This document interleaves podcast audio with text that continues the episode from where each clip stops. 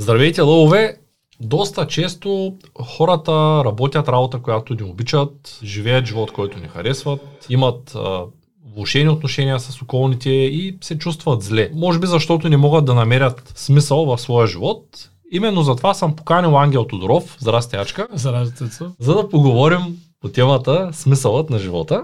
Добре, хайде да видим. Знам, че ти си изключително позитивно настроен. Винаги Добре. успяваш да намериш позитивното и в най-лошата ситуация успяваш да видиш къде е позитивното. Аз съм по-скоро малко по-реалист, така да го нарека. И някой път виждам някакви неща, които ме мъжмощават, ти не виждаш никакво притеснение. В тая връзка искам да започнем с, може би, по-положителната част от нещата, именно, можеш ли да дадеш някаква дефиниция за това какво е човек да е щастлив? Ами сър, много интересен въпрос. Дефиниция. Как определяш ти щастието? Ами, може би като, индивид... може би като преживяване си е някакво индивидуално преживяване. Нали? Тоест, нямам представа другите хора как се чувстват, когато са щастливи. Но аз при мен има нещо, което съм забелязал, че когато съм щастлив, имам желанието и излишъка да помагам на другите хора. Когато не съм щастлив, нямам желание да помагам на никой. А когато съм много не съм щастлив, тогава даже някой не само, че не искам да му помагам, ами много, понякога може би искам дори да му навредя. И съм забелязал, че повече хора са така.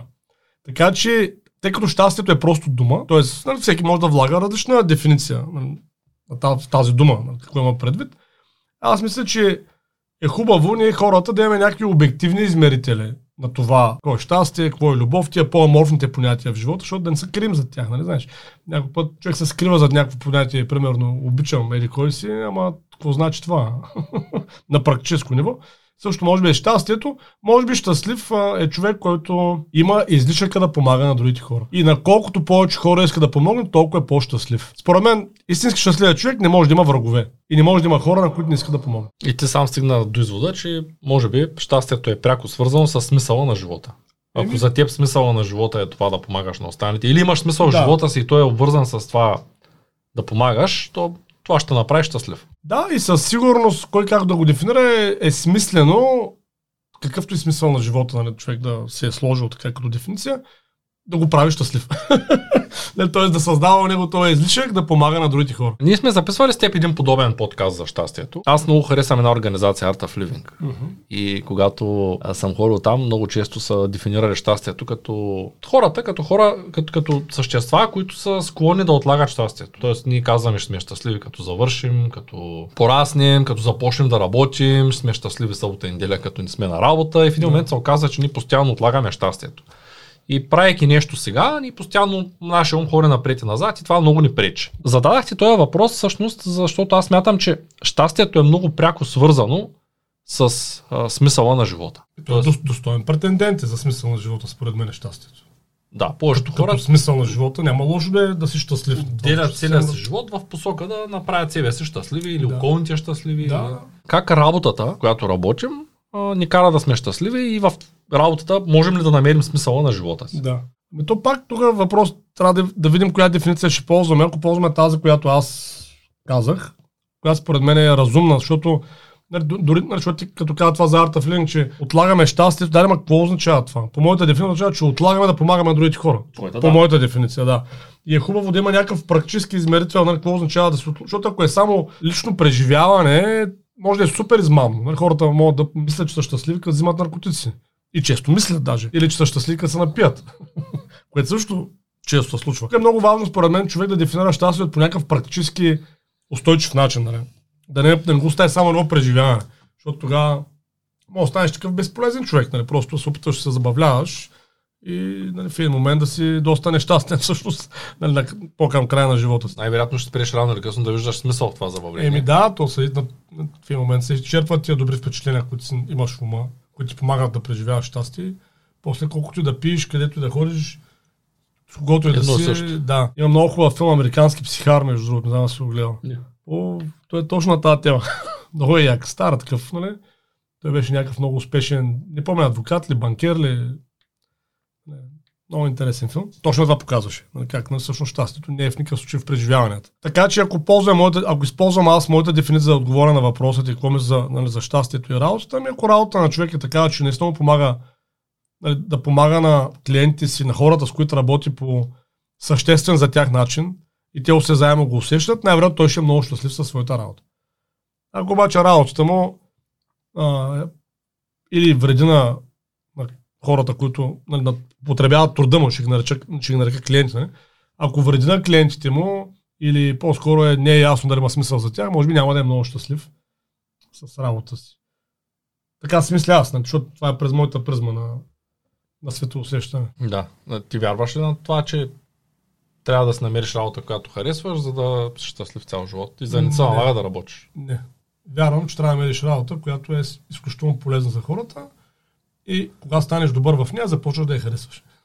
И, и, и, ти ще се чувстваш Еми, добре естествено, от това нещо. Еми да, защото ти като, като помагаш на хората и вече знаеш, т.е. знаеш как да помагаш на хората и го правиш, ти автоматично това, което правиш, почва да ти харесва. Това е като да можеш да играеш добре в футбол. Ако играеш зле в футбол и само те бият, може не ти е много любимо да играеш в футбол.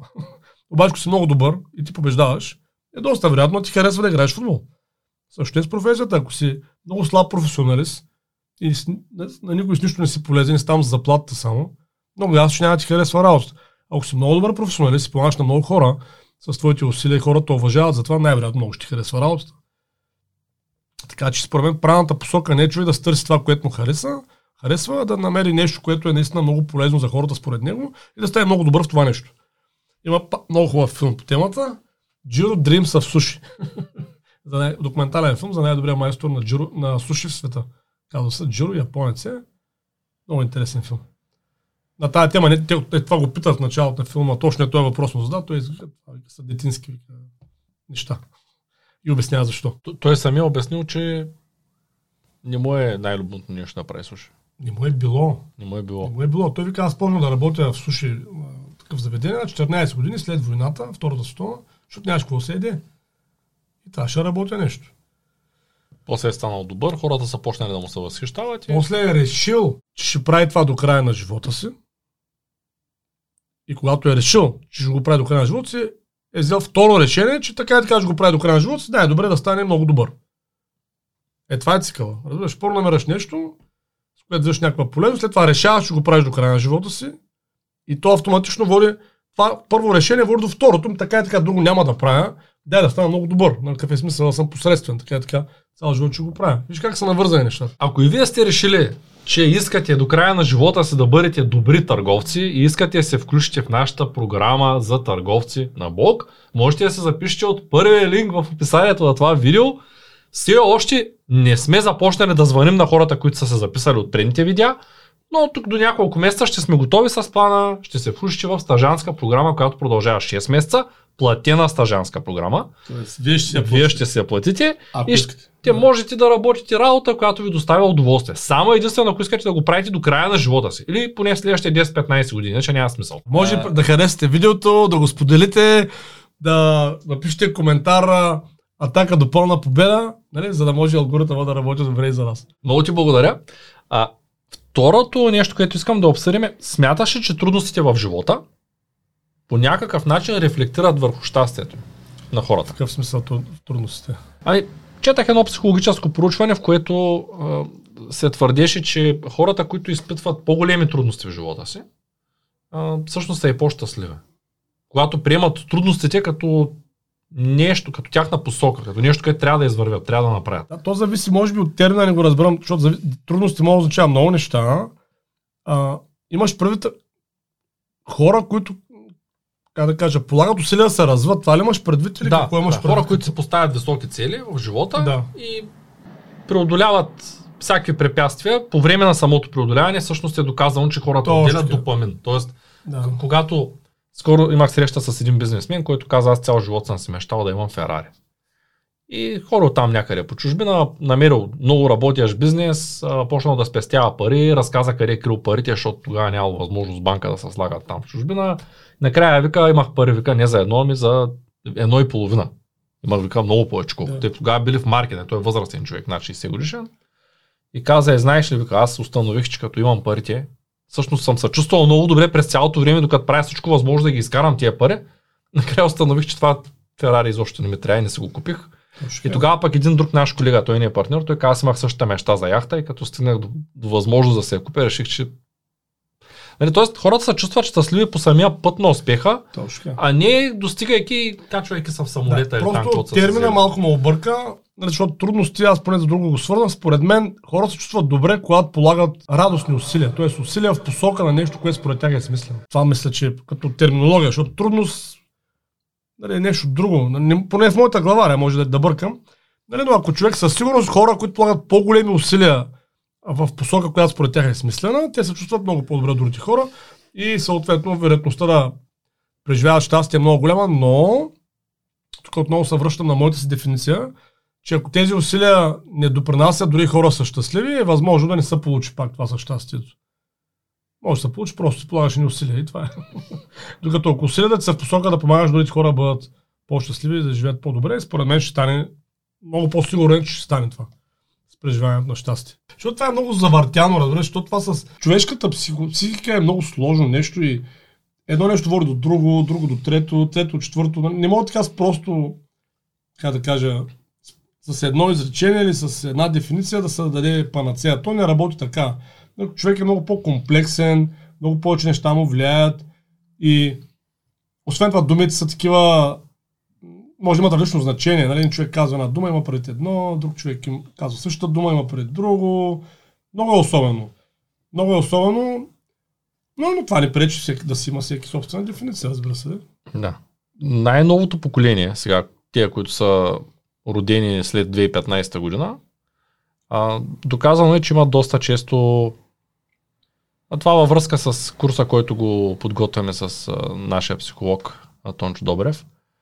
А, той ме сподели, че те много често страдали от депресии. Те, които са на между 7 и 15-20 години, защото били презадоволени и не намирали никакъв смисъл в живота си. Е, е И това е първото поколение, което като избирал работа, тъй като изкарвал така първите 15 на години, 20 от живота си в презадоволени ситуации, в които няма, няма много трудности, може би, аз затова го свързвам с трудностите. Мгм.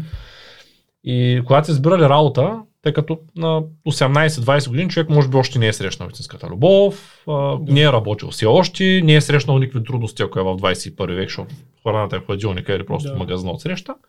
Те като избирали работа, били първото поколение, които на, а, на номер едно в списъка с желания поставяли дали тази работа им носи щастие, дали те са Да. доволни от това. Да, бе, те са... Имало- Да. Такава връзка с, а, с работата, която ти работят, Да. че те просто не търсили финансовата изгода, ами търсили. да. Тоест самите поколения малко се променят. Може би А, виж, това. то е нормално и аз тук, знам, че пак се хващам за термина, но ти в добър контекст го употреби, да, да го развием малко. Всъщност, нали, те със сигурност, те всъщност тия хора, нали, тия задоволените нали, подрастващи, аз не съм сигурен, че нямат трудности. Според мен огромни трудности. Най-различни трудности, защото те са доста нещастни хора, нали, голям процент от тях. Тоест със сигурност живота им е труден. Но това, което със сигурност липсва, са усилия. Нали, Извинявайте, че да прокара моята терминология. Така е, да. Но просто те не полагат усилия. А то, т.е. това са различни неща. И аз затова нали, термина според мен е много важно да се, да се прецизира, че ако един човек няма значение колко е задоволен или не, на материално ниво, той ни пречи да полага усилия в определена посока за да постига определени резултати. Колкото имаш всичко в хладилника и имаш дрехи и нали, има други цели, които можеш да си поставиш и които семейството може да вмени на децата си. Нали, също така, защото това е все пак важно от семейството за посоката. Ето, едно един човек не е задължително само да яде, да ака и да спи. Може да има и други стремежи в този живот, в крайна сметка. И ако едно дете му се вмени нали, стремежа да помага на хората по определен начин, даже той ще е в още по-добра позиция, защото бидейки задоволен от тия базовите неща, като храна, отопление и дрехи, примерно, нали, има супер голям езичък да прави други неща, които са били недостъпни за неговите баби и дядовци, защото те трябва да се борят за прехраната си, примерно. Разбираш ли? Тоест, според мен, трудностите са си абсолютно еднакви, както и преди 100 години, както и днес, за подрастващите. Просто на времето тия трудности са били свър... преодоляването на тия трудности е било свързано с конкретни усилия в конкретна посока. Отиваш, работиш, произвеждаш храна, ядеш. На конкретна посока. Трябва да работиш, за да се издържаш. А в момента по-скоро липсва тая конкретна посока за полагане на усилия. Тоест обществото е премахнало нуждата хората между там 10 и 20 години реално да работят, но не им е дало нищо друго. С което да заменят тая потребност да се развиват. Е, това си мисля, че сега, като си говорим, мисля, че това е всъщност реалният проблем. Реалният проблем е, че тия хора а, не е, че не срещат трудно, по-скоро нямат посока, в която да, да, реш, да полагат съзнателни усилия, за да се развиват. А, ние в курса по финансова грамотност всъщност преподаваме точно как да се набележат своите житейски цели. Точно така. За да могат да имат яснота какво искат да правят, как да го правят, как да са полезни на останалите. Да. И сме големи фенове на равното кариерно развитие. Аз много се радвам, като дойде някой 14-15 годишен. Нали, супер се радвам, разбираш, от такава възраст да започне да, нали, да, да стане професионалист. Ти като почне 14 до 18 вече завършен професионалист и влизаш в живота вече съвсем друго самочувствие. Не като мен, аз съм от тая до 20 годишна възраст, да не знам нали, откъде са яде кремвириш. Образно казвам. Е, те си учил, може би, прекалено дълго. Виж, аз може да съм учил, аз бях неадекватен за живота. То това е различно. Да знаеш неща и да, и да нали, такива интелектуални и да си подготвен за живота са съвсем различни неща. Аз бях абсолютно неподготвен за живота. Това да изкарва някои пари не е да, да е подготвен за живота. Не означава това. А това има ли е връзка с смисъла на живота? Има, разбира се, как да няма. Тоест ти го намери на 29 смисъла. На 29 разбрах, че има път. Не съм го намерил тогава, но взял съм посоката, в която мога да тръгна. Нали, и, и тогава тя е проста. Аз, целият подкаст нали, около това ми се върти поне от моя страна. Нали. Тогава разбрах, че всъщност ключа към щастието е човек да помага на другите хора. Това е ключа. За първи път това, не, това че си го разбрал, нали, аз съм го разбрал, не означава, че съм помня да го правя от ден едно, защото въобще не е лесно. нали, но поне разбирането, че нали, все имам трън в петата, вече е някакъв започва процеса на търсим начин да извадим тръна. Докато преди това куцам, обаче що куцам, аз не знам. А, той тези работи всеки ги вижда на различна възраст. Аз скоро имах а, разговор с един от нашите клиенти и той ми каза, нали, той защото е малко по-възрастен, над 50 годишен по-голям от мен и каза, е, ти нали, много млад, вика си осъзнал, вика, че трябва да правиш бизнес, който да е полезен. Аз чак сега нали, виждам тези неща, толкова с години сме работили в друга сфера.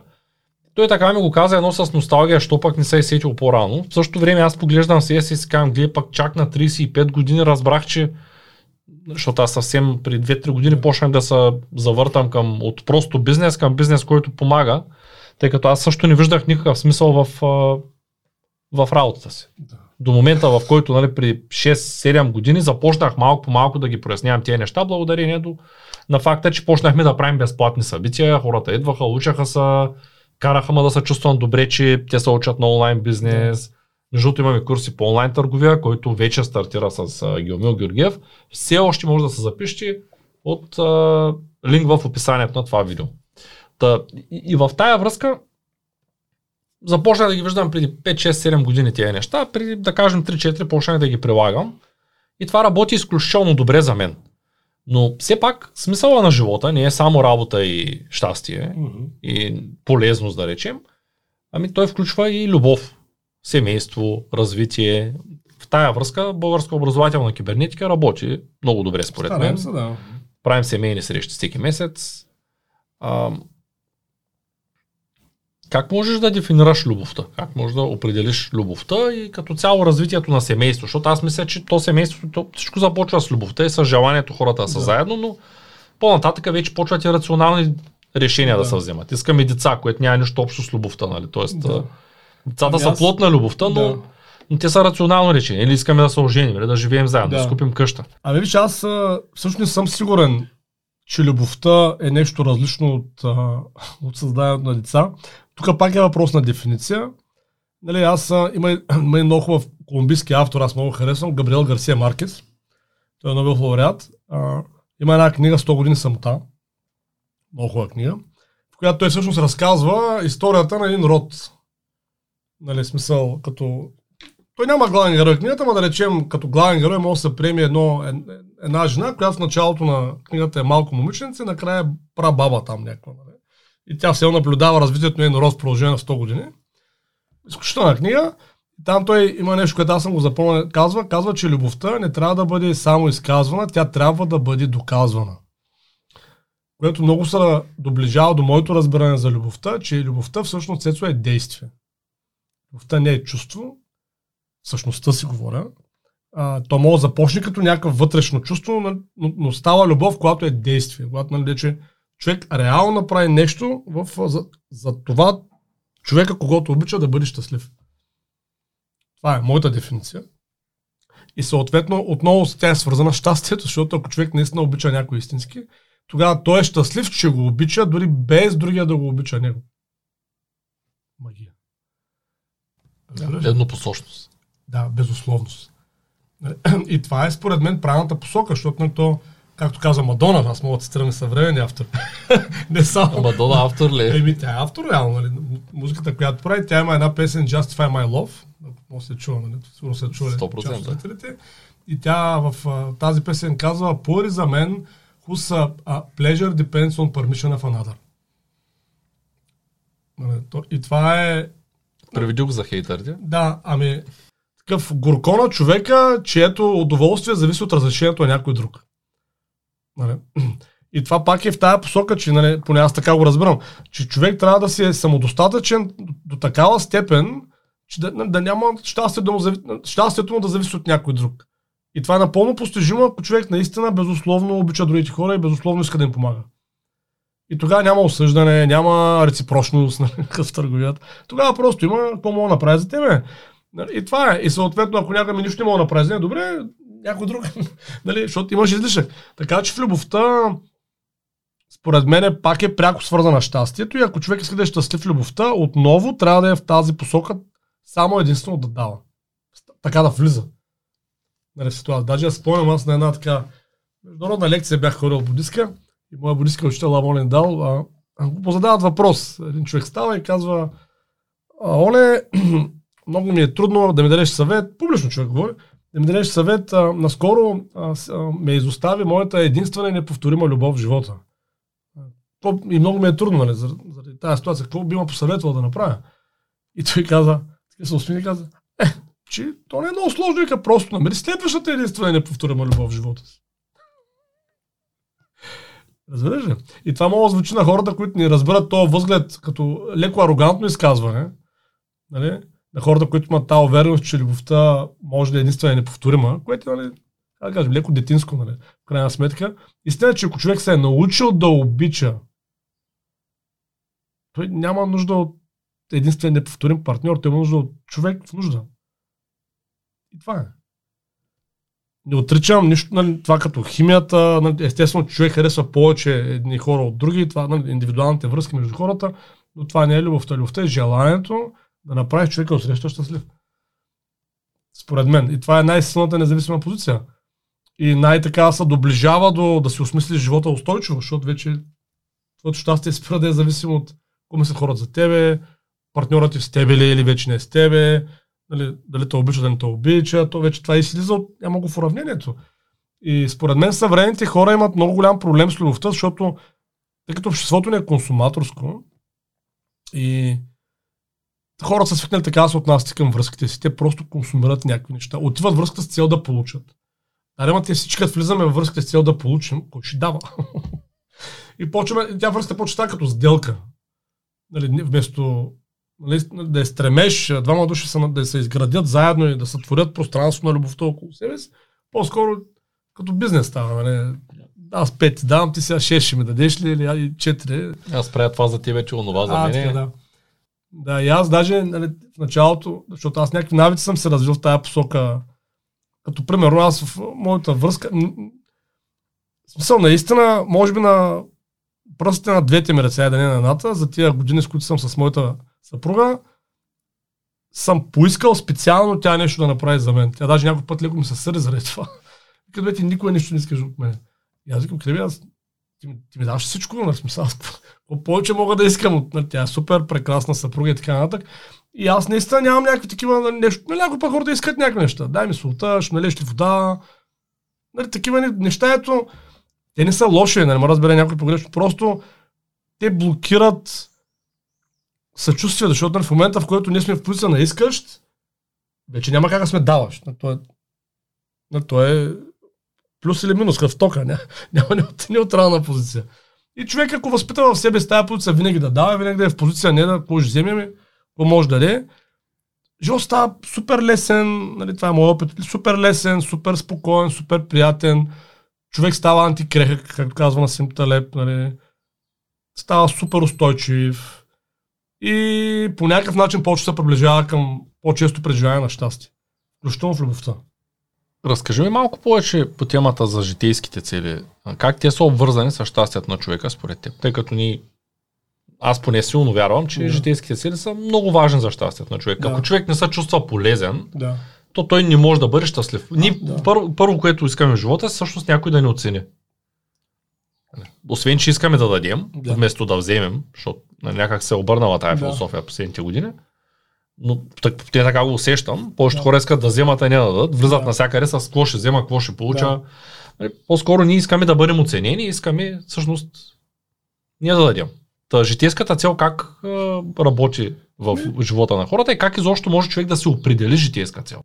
Ебе, според мен, може само единствено, ако вече е взел тая позиция, говоря устойчиво, да я опреди, когато е взел тая позиция, която, за която говорихме до момента. Тоест, човек, ако вече е схванал, че единственият шанс да е щастлив е да построи щастието върху щастието на другите хора, съвсем логично идва въпроса след това, добре, а как точно, конкретно аз, мога да им помагам те да са щастливи, тъй като хората в крайна сметка биват щастливи или не, не на база на кой какво иска, на база на условията, в които функционира. В смисъл, че аз това, което мога да направя, да речем за моята съпруга, е единствено създам условия тя да преживява щастие, но не мога вместо нея да преживявам нейното щастие. Тя сама си го преживява. Както и с тебе, двамата, с тебе сме с приятели, общуваме си. Аз не мога зорлен да направиш да злив. Нали? Мога обаче да създам някакви условия, които да се чувстваш по-добре, нали, оттам вече сам да се станеш щастлив. едно. Да, то процесът е сам човек става щастлив. Да, но ние можем да създаваме условия. А може да се пречим, нали, да да саботираме се- един друг и да, така. дето, нали, ако направим езеро, идват лебеди, ако направим злато, идват жаби. То... И по същия начин човек вече като има това разбиране, че най-смислената посока да бъде щастлив е да изгради щастието си върху щастието на другите хора, просто да реши как точно да работи върху промяната на условията, така че другите хора да бъдат щастливи. Това може да стане по безброй начини. И да се превърне, и така да се превърне в житейска цел, сещаш, разбираш ли? Да. Нали? Така да се превърне в житейска цел. Това може да стане по безброй начин, защото хората, ние всички, всички ние хората функционираме в най-различни условия. Давам пример, ето, тъй като естествено, че най-много, така да кажем, щастие и най-много страдание може би има точно в любовта. Нали? Там са най-силните емоции. И ако човек, това може да е много смислена житейска цел, да създава условия, хората да създават по-устойчиви партньорства. Между другото, нали, не съм така целенасочен мисъл върху това, но сега като си говорим, наши семейни екскурзии имат такава функция. Горе-долу, нали. В смисъл, че те създават условия хората да или да донагласят вече създадени семейства, да подобрят се едно, или да създадат генерално семе... ново семейство, благодарение на тази екосистема. Давам ти пример, това може да е много смислена житейска цел. Защото супер много хора са в ситуация, в която не могат да се намерят партньор. По една или друга причина. Като го намерят, някакво го правят. Нали? Защото нали, това е, като да вземеш ключето, хубаво ще го вземеш, после ще го правиш. Нали? Така. Така че, така мисля, че е свързано. Житейската цел. А мислиш ли, че житейската цел трябва да е поставена над личната цел на човека? Ето, няма как иначе да е. Според мен. Това е единствения вариант. За... Не, тя, личната цел си е лична цел. Нали, тя личната цел е как искам да живея аз. Примерно. Нали, след това вече, ако искам да работя за, едно, за извън себе си, за обществото или за света, трябва да видим как да го направя. И тук, между другото, много често се прави грешка. Хората си мислят, че могат по какъвто и да е начин да постигнат личната си цел и след това да направят цяло някаква голяма обществена житейска цел по друг начин. Това е много често. Нали, изкарват пари както могат, пък после се занимават с благотворителност. То това е и мита като за бизнеса, че първо ти трябват пари, после да, правиш бизнес. точно, да. Това въобще не работи. Няма нито един такъв модел, да е наистина добър. Много по-правилно е човек да, да това са житейските цели, си го помисли на време, нали, т.е. максимално рано в живота си и целият си живот да го построи в тази посока. И личната си цел, и обществената, и житейската са в посоката. И вече да знае цял живот, че върви в една посока, няма да мърда никъде. То това е свободата в живота, Цецо.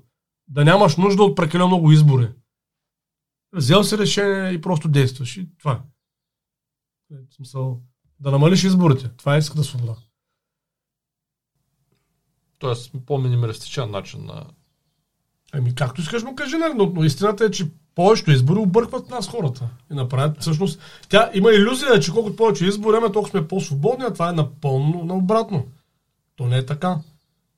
Истината е, че примерно отшелник или монах, той е много по-свободен. Отколкото сме аз и ти, примерно с наши телефони, банкови сметки. Един ти пише, друг те звъни. и договори, не знам си ко. нали? 15 вида салата в заведението. Да, да, и се, един час, е, да, ще ям какво ще сега. ям, то ще... То човек там, той си е взел някакво решение, действа си и всъщност най-вероятно е много по-близо до, а, как да кажа, до свободата, нали? отколкото един съвременен човек. Знаеш ли, че човек избира най- най-лесно, когато има три опции? Не две, не повече от три, Да. когато са само три. Обикновено, нали, ефтина, средна и скъпа. нали. Да. То това е маркетинго доказано и има едно заведение в, такова, в Германия, което има три вида бира, три вида фастъци, Да. три вида мезе, Да. три вида алкохол, примерно уиски. И просто хората като седнат, веднага вземат решение. Това нещо много упростява избора. Да, То, бе, точно при предприемачите е така, аз съм забелязал, че повечето предприемачи са минималисти. Може би това прави човек по-щастлив, защото иначе се чудиш сега. Той е костюм, макъв цвят, ама Еми, с каква тениска да. или там ще изляза сега един час, съм кил маратон. Със сигурност го прави после. по-ефективен. И тъй като ние хората пък имаме навика да се привързваме, за съжаление, нали, към вещи, към други хора, нали, към процеси. Истината е, че ако има по-малко неща в живота на един човек, а всъщност вероятността по-малко се превърже е по-голяма. Не. Има една друга история, пак един такъв будистки лама, той тибетец го пращат във Франция да върши някаква работа, той за първи път идва в Европа и каза на едно летище в Париж. И не знаеш как изглеждат летищата. С магазини, с такива модерните летища. И той като, все мол, нали? Той съм нали? Той никога не е виждал такова нещо. Той е шел някъде по селата в, Хималайте. И такъв почва да се смее, има много грамогласно. А, той се казва Гендо на Римпоче, между другото, почина преди няколко години. Той 30 години беше медитирал в пещера, преди да го правят в Европа. От тях класическите медитатори там в Хималайте. Не знам, 30 години в пещера, нали? И, и повече смее, и те го питат какво става той вика, никога през живота си не съм виждал толкова много неща, от които нямам нужда. Не мога повярва, нали? Какво му се случва? А, така че, да, може би е по някакъв начин не така. Тоест, да разбирам, че според тебе вещоманията определено пречи на смисъла на живота. Еми, не че пречи, ама нали, то някакси човек, като има прекалено сложен, такъв на микрониво, прекалено сложен живот, кога ще има време да мисли за, нали, за важните неща, да има някаква житейска философия, кога ще има излишък за другите хора, за обществото, Знаеш ли, че родината си. пак е научно доказано, че човек почти цялото му ежедневие е изградено от едни 60 на навика. Им, да, И ти като почнеш, ако имаш, да кажем, 20-30 такива навика, които са тотално, просто отнемат от времето без да имат никакъв смисъл, примерно да се провериш Фейсбука, да направиш не знам си какви неща там точно определени. В един момент се оказа, че той половината ти ден заминава в да бе, някакви действия, които нямат никакъв смисъл. Точно така. Нали, аз си спомням, когато за първи път гледах документалния филм за Уорън Бъфет, да станеш Уорън Бъфет се казва, на HBO, преди 4-5 години излезе 6. И го гледах и той там говори на Уорън Бъфет, как живее, какво прави, да ръбъра и казва, и аз отделям по, а, по няколко часа на ден, вика, да мисля. Обикновено вика след обеда, отделям по няколко часа да мисля. И аз така се викам, как отделя няколко часа на ден да мисля? Баш Уорен Бъфет. Разбираш ли? О, няма толкова много Кога има толкова време, че да мисли, нали, смисъл. И следващия викам, мале, колко си про за ангел. нали, той човек е милиардер и явно има смисъл, разбираш, това да мисли. Ти кога викам, имаш време за мислене? И отговор чашката, няма време за мислене. нали, разбираш ли? Ще колко интересно, човека отделя време за мислене. И ако имаш прекалено много навици такива, нали, които дед казваш, ти паразитни, ти нямаш време за нищо. Той е Уорън Бъфет, между другото, не знам ли знаеш, той е само единствено хамбургер и пържени. А, той не е пример за здравословно хранене, обаче пък ще цепим рака. Да, обаче в същевременно по някакъв начин е, по много особен начин, защото той се храни много просто. Защото не знаеш, една от тезите за За здравословното хранене, да. Да. ядеш определени видове храна, без да ги смесваш, без да ги така, да може осложняваш. организмът ти да се адаптира към тях и да почне да работи оптимално. Затова хората, които ядат само месо или пък само зе- зеленчуци, всъщност почват да работят добре. И затова работят всички системи. Нали, веганството се работи добре за веганите, и вегетарианството се работи добре за вегетарианците, и тия карнивор се работят добре. По някакъв начин, и той, нали, аз го гледах в едно друго, само че интервю, как казва, аз на 6 годишна възраст взех решение какво обичам да ям. И от тогава не съм го променял. Нали, той е на 90 години. И вика, и това ме е спестило много време и много проблеми в живота. Че аз знам какво обичам да ям. И всъщност това е моята теза, че просто той ти яде само това или ай сега само това, основно това. И неговият организъм просто е адаптирал да яде точно това. Нали, има правилните бактерии, правилните ензими, нали, които да се справят точно с тази ситуация. от Доналдс. Да, да. И така, нали, но искам да давам пример, че това е също такъв прост начин на живот. Нали, такъв супер прост. Нали, да не го оценяме сега здравословно, нали, просто като стил нали, на работа. Съвсем простичко, тък, тък, тък, тък. И това му помага да има пространство да мисли. И като почнеш да мислиш, нали, всъщност стават чудеса. Между другото, има една много яка поредица книга, която ще използвам да е, кажа на зрителите, може да им е интересна. Някой от тях може да се чули, казва Звънтящите кеде на Русия. Така наречената история на Анастасия, на Владимир Мегре. Има ги на български книгите. Там Анастасия много говори за това, за скоростта на мислене. И колко е важна скоростта на мислене за създаването на неща в живота. И, колко е, и всъщност как съвременният човек заради тези неща всъщност мисли много бавно. Нали? И много, много интересна книга, която по някакъв начин на мен ми, защото аз първо гледах филма за Уорън Бъфет, после ми попаднаха книгите на Мегре и някакси видях връзката между двете, как всъщност ние имаме една иллюзия, че като правим много неща и много информация поемаме и, много, и някакси много ще сме по-ефективни, а то не е точно така. Може би ключът е просто да мислим малко повече и малко по-бързо. Нали? А то много ясно, че ако, ако ние въобще не отделяме време да, за мислене, може би лека по лека почва да, и бавно да мислим, защото нали, той като всяко, всяко нещо, ако не го тренираш. Със сигурност е така и точно затова и повечето ефективни хора, високо ефективни, ние малко отклонихме темата, да, да, но са хората, които спазват този закон на парето 80-20. Тоест те вършат само ефективните неща като гледаме тия най-големите предприемачи са, те хората само по тия 20%, които са ефективните. Да. Всичко, което не дава директен резултат или а, просто не дава бърз резултат или нещо, което няма да доведе до резултати, трябва много така препятствия самият, просто го изключват от графика си. Те не са, нито имат повече време от нас, нито имат повече знания от нас, нито нищо. Просто мисълта им работи по ефективния начин, Точно. по тия 20%, които. Тоест многото действия в никакъв случай не ти вършат работа. Точно така. Добре. А, Нека да ти попитам, а, може ли любовта да е смисъла на живота? Коя любов? Любовта към някой друг, към създаването на семейство, самото семейство да е смисъла да, на живота. Защото ако приемем, че любовта е действие, нали? А, ти можеш да обичаш да. ябълки. Но да. въпросът е за истинската любов между хората и за това да създадеш семейство и да, деца. Тоест, по-скоро говорим за тази любов, която е между партньор и партньорка. Точно така. Ага, та, интимната. Интимната любов. Да, любов. Абе виж, може според мен, нали, ако човек наистина обича безусловно, тогава може да се получи това нещо. Същевременно, сега да я знам, аз не мога да си го представя човек да може да обича истински партньора си, ако не обича другите хора. Не мога, не казвам, че е невъзможно. Не мога да си го представя и пак имам една история, която пак е от такава лекция будистка, международна. Как една жена стана и каза, защото Оле, Лама Недал говореше за това, че човек е добре да обича всички хора еднакво. Това е да се стреми към това състояние, да обича хора еднакво. И тя стане и каза, Оле, аз съм твоя стара ученичка там, примерно 20 години, и обаче вика нещо не мога да разбера тук, защото аз имам, вика, мъж, нали, съпруг, имам много специална такава любов към него, нали, така много специална любов, много го обичам. И сега ти казваш, че някакси и другите хора някакси ги обичам, а не чак като съпруга ми. И ти някакси ми кажеш, трябва да ги еднакво, аз това не мога да го разбера, не мога да приема. Може да обясниш малко повече, ако имаш предвид. Някакси вика, не искам да загубя моята специална любов към съпруга си, все едно.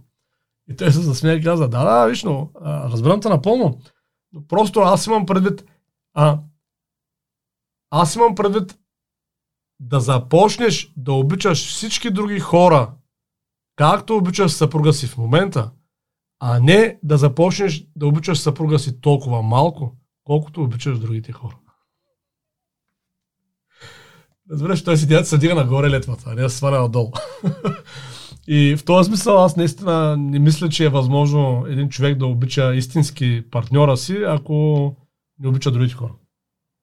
Според мен това е... Няма как да стане. Тоест или можеш да обичаш или не можеш. Да, Няма как да. да, обичаш избирателно. Да, точно така, защото това е просто навик. Това е все едно да можеш да носиш на жена си тежките чанти от магазина, ама да не можеш по принцип да носиш тежки чанти. Само за нея. Ексклюзивно само Или за си- теб. Или си силен, или си. Нали? Или носиш, и можеш да носиш тежки чанти, или не можеш. Нали? Смисъл. Просто може да го правиш за нея, разбира се, но по принцип трябва да си силен. Така че естествено, че човек в контекст на партньорството обича конкретно партньора си, нали, съпругата или съпруга си, но би трябвало да може да го прави за всички. Е, Това е моето разбиране за този процес. И това, е, пак казвам, аз защото имам лично преживяване, това е изключително освобождаващо състояние. И- И ти позволява да си много силен и независим и стабилен Какво ти е в отношенията. Еми с това, на което говорим в момента. Аз съм лично преживяване.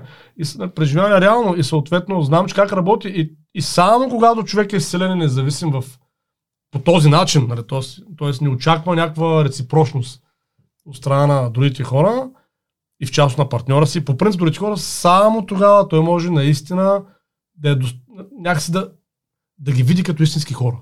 И да, с всичките, нали, какво имам предвид, като казвам истински хора, да ги види с слабите им страни, силните им страни.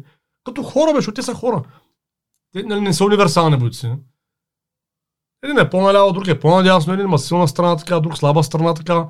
И това е нормално, те са хора и ти ги виждаш в целостта им, без да нали, сега да им се сърдя, защото нали, няма крак бил по-къс, примерно. Не.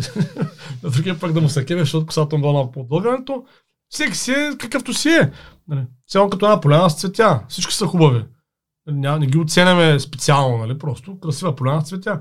И тогава човек нали, наистина застава в една така много стабилна позиция. И тогава, според мен, се появява този модел на устойчиво развитие в семейството. И тогава вече семейството може да се превърне в смисъл по някакъв начин на живота, защото на семейството става, цяло, става част от една голяма тоталност, на която е живота. Хора, които са изцяло фокусирани в семейството, според мен не, им- им се получава. Рано или късно това ще изгърми. Защото цяло потенциалите стават много различни. нали? Външния свят и вътрешния свят. И няма как то в един момент дисонансът ще стане много голям. Фокусът трябва да бъде по принцип, на човек да се развива по принцип. Да се научи да обича по принцип. И тогава Напишете в коментарите имате ли смисъл в живота си? Виждате ли смисъл във вашия живот? Много ми е интересно. Знам, че в момента е модерно а, човек да се намира някакви трудности в живота. Трудно да си щупи крака и да ходи да куца известно време. Не, не, имам предвид, че да, да е депресиран, да ходи на психолог, да си говори с него, да има някакви проблеми вътрешни, външни, емоционални. А, затова ти казах и за това малото поколение. Всъщност, аз вярвам, че съвременните хора са изключително слаби. Съвременните е хора нямат никакви трудности.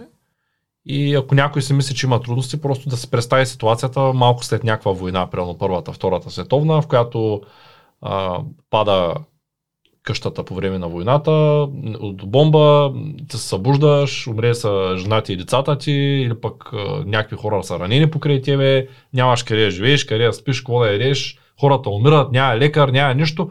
Това е трудност. Трудност а, да се вгледаш в скъсаха ми са маратонките, а, много е топло навънка и поисках си- спряха водата за малко при положение, че хората въобще са няли вода вкъщи. Поисках си а, соево лате с средна пена, пък да правиха с малки. Кафето ви не е арабика. Нали? Аз преди това много редовно се оплаквам. Нали? Да. Това е голяма трудност. Нали? Имате ли арабика, няма. Оф, няма пия кафе, сега трябва да мисля нещо друго. Да. А, Истината е, че ние в момента живеем супер нормално. А, то- толкова добре никога не сме живели. Да, и това, да. това, между другото, поражда едни хора, които си мислят, че това е жив... живота е това. И те в същото време, те, те хора имат чувство, че колкото им е по-лесно, толкова са по-нещастни. Защото имат всичко. и от презадоволяването се появява е тоя Не, то виж, това е, не е презадоволяването според мен. Нали, защото някой път може така да е, аз не казвам. То знам- е презадоволяване. То със сигурност се има презадоволяване. Въпросът е, че не мисля, че това е проблема. Аз мисля, че проблема е липсата на посока, липсата на полагане на усилия. Ема то липсата на посока идва от презадоволяването. Не, не е така. Защото ти ако ти е Не. студено, ще се преместиш на Виж, да, и ще запалиш това е- огъна. Виж, така, ама това е ако си егоист, нали? Ако си алтурист, няма нужда да теб да ти има нещо. Защото има много други хора, които им е студено или са болни и така нататък. Не е така. Нали? Тоест, човек, това с презадоволяването работи само при егоистите. Нали? При другите хора, които са туристи, не би трябвало да е така. По значение има аз имам ли топло или нямам, имам ли храна или не, като има толкова много други хора, които очевидно имат проблеми. И колко интересни ще са правим. Как ще депресираме?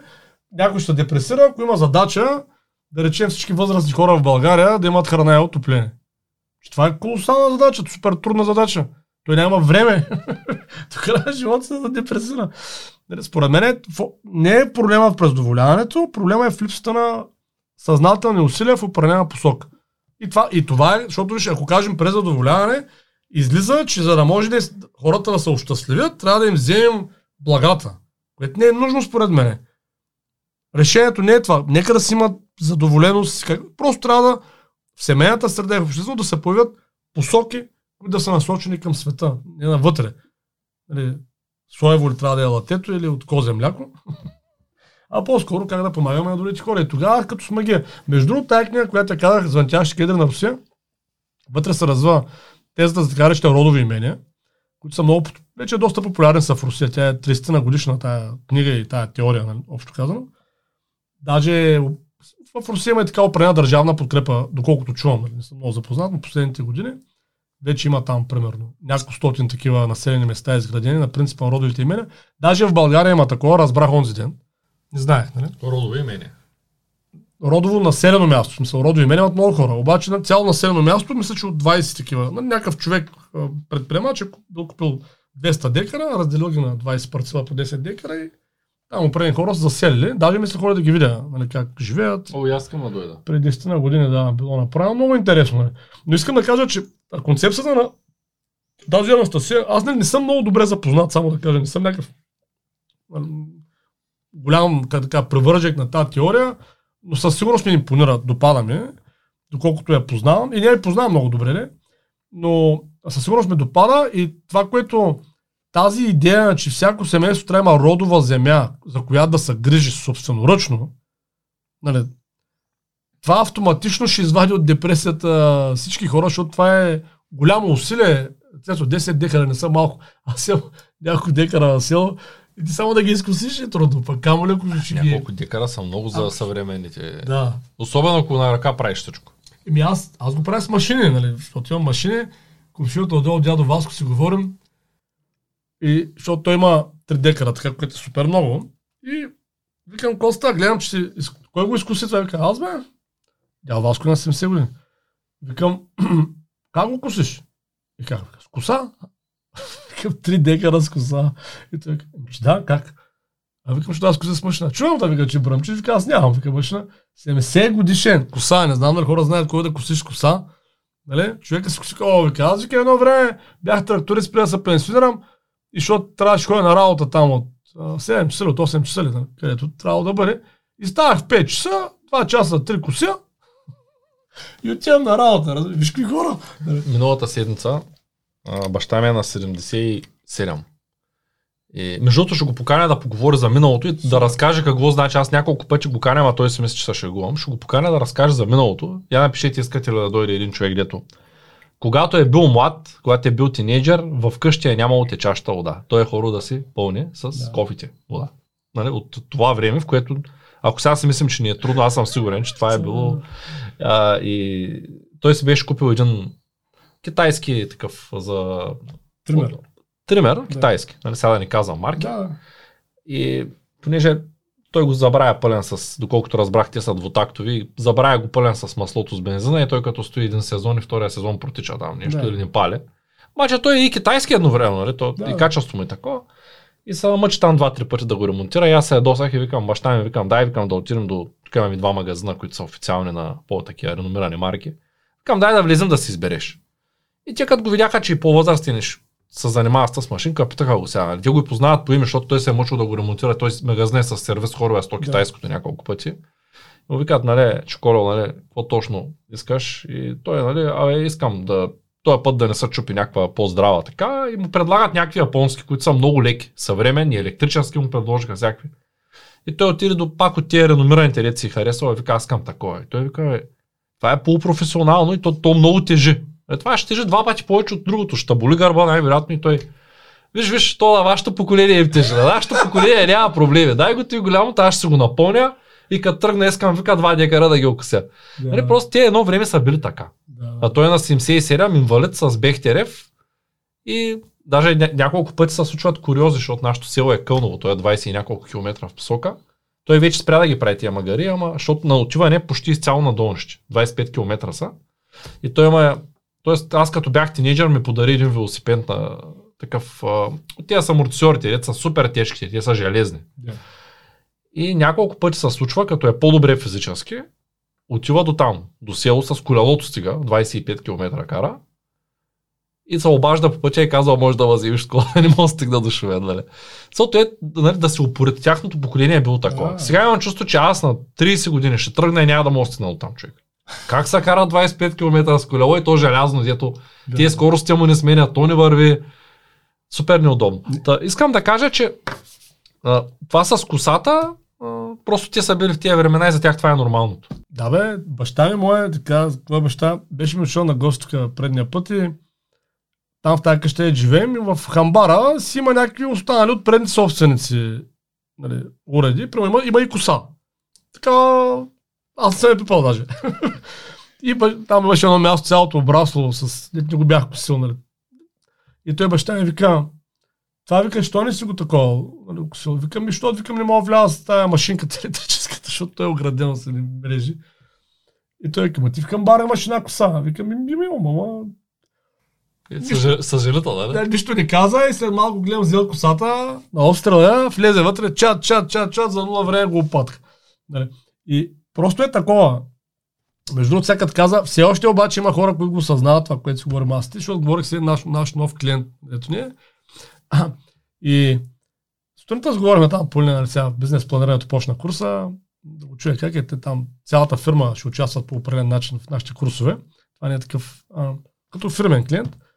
И той ми каза, вика, виж, за мен вика, един мъж, за да е мъж, трябва, той човек живее в София, вика, трябва да може да стане от София и да иде пеша до Сливница на марш на скок. И както едно време нашите нали, предци, по време на Балканската война, битката при Сливница, вика, ако един мъж не може да стане да тръгне, е, сега да стигне до Сливница, вика, пеша, нали, с пълно бойно снаряжение, той за мен, вика, не мъж. И така си говорим, т.е. Нали, това, това си го говорим като вид почти, разбираш ли? Защото кой ще тръгне от София до Сливница? Те до магазина хората с колата, Да, хората да, в днешно време. Но... Ти можеш да се представиш, нали? Пазаруваш и да нямаш кола, да се върнеш турбите на ръка. Да. Да, да, но като цяло, а, е, че, че да влезем пак в темата смисъл на живота, но със сигурност... не е ли, това не е ли дало всъщност смисъла на живота на тия хора? Виж, дало е и аз откакто, пак казвам, че силно ми, а, много ми повлия а, тая книга на Звънтящи кедри на Русия, аз наскоро я четах реално. Нали. И съответно много ме повлия от тази гледна точка, че тя там много силно се обвързва и семейство, а, понятието родина силно се обвързва с родовото имение. Тоест конкретна земя, която ти конкретно с двете си ръце си гледал. Разбираш, и там децата ти, внуците ти, и, това е примерно ореха, който е посадил дядо ти, това е дъбър, дето е посадил прапра дядо ти, това са цветята, нали, майка ти е посадила. Разбираш ли? Тая къща, сем, нали, семейните къщи. Нали. Това цялото нещо, което е било и в България съвсем, съвсем доскоро, това нещо, те го обвързват с понятието родина и нали, тя твърди, че това е много патриотично всъщност. И аз всъщност замислих, че това е точно така, защото в крайна сметка, сега ако има някакво военно действие, точно какво отбраняваме? Панелките ли? Какво е това, което едно семейство може да каже, че е негово и, и, и застава и нали, да го защитава? То не нямаме нищо, нали, средностатическите българи. Какво имаме? Нищо нямаме, разбираш ли? Какво за... И то оттам идва вече е това, че всъщност нали, няма го това разбиране за род, за достоинство, за чест, защото то няма какво да браниш все едно. Имаме вещи, Да. излишни. И за тях сме се продали, нали, на, на някакви хора. Бачкаме денонощно за тях. Между другото, Махатма Ганди в неговата, днеска много книги има, ще не извинят е, зрителите и филми, ма някой път така. Махатма Ганди има много хубава книга, Моят път живот се казва, автобиографична. И там той изключително добре обяснява как великобританците са измислили в Южна Африка и в, а, кажи го, то не точно великобританците, но в Южна Африка и в Индия, нали, съответно, нали, как са измислили неемния труд, за да заменят робството. Много добре го обясня. Защото, нали, всички сме чували, аз съм чувал, че да с наемен труд, да, човек да работи наемен труд е нещо като да е роб, нали? Обаче аз винаги съм се отнасял с... Все това е прекалено силно изказване, нали? т.е. че не е точно така.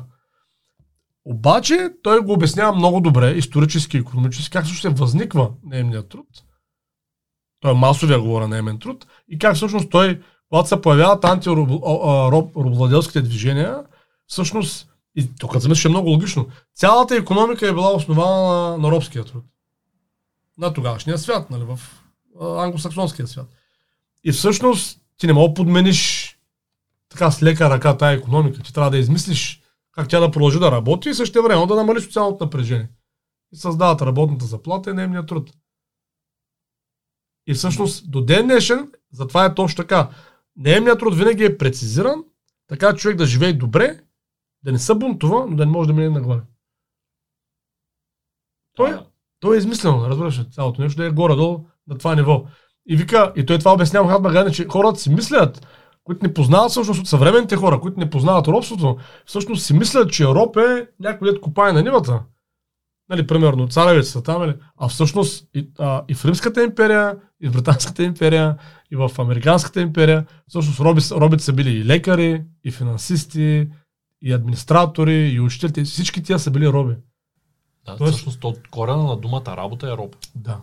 То е така. Да, просто го казвам, който иска да прощекнете, много добра обосновка. Нали? Както рече, че завъртаме. Сега му викаме по-съвременно матрицата. Да, сега викаме матрицата. Влизаш но... матрицата, излизаш да видиш кой хапче се взел и това е. Да. Но това също, тая концепция за тия родови мене, ме много ми допадна и по тая причина, че всъщност дава една много така структура на посока нали, на един човек, а, как всъщност, освен да се занимава с нещо смислено и да живее един доста удовлетворен живот, нали, да му дава едно такова много стабилна връзка с земята, което му дава стабилна връзка с рода и родината. Защото иначе е малко във въздуха. Аз съм българен, ма, какво значи това? Аз нямам нищо, имам една панелка, ходя на работа, що е на в Австрия на работа, и там има панелки, даже може би тухлени, има нали, работа, нали, почваш да няма значение за тебе, нали, всъщност къде си и какво правиш.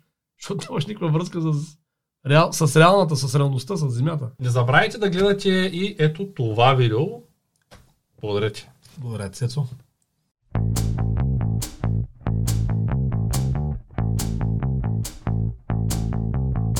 Това е От нула до успех.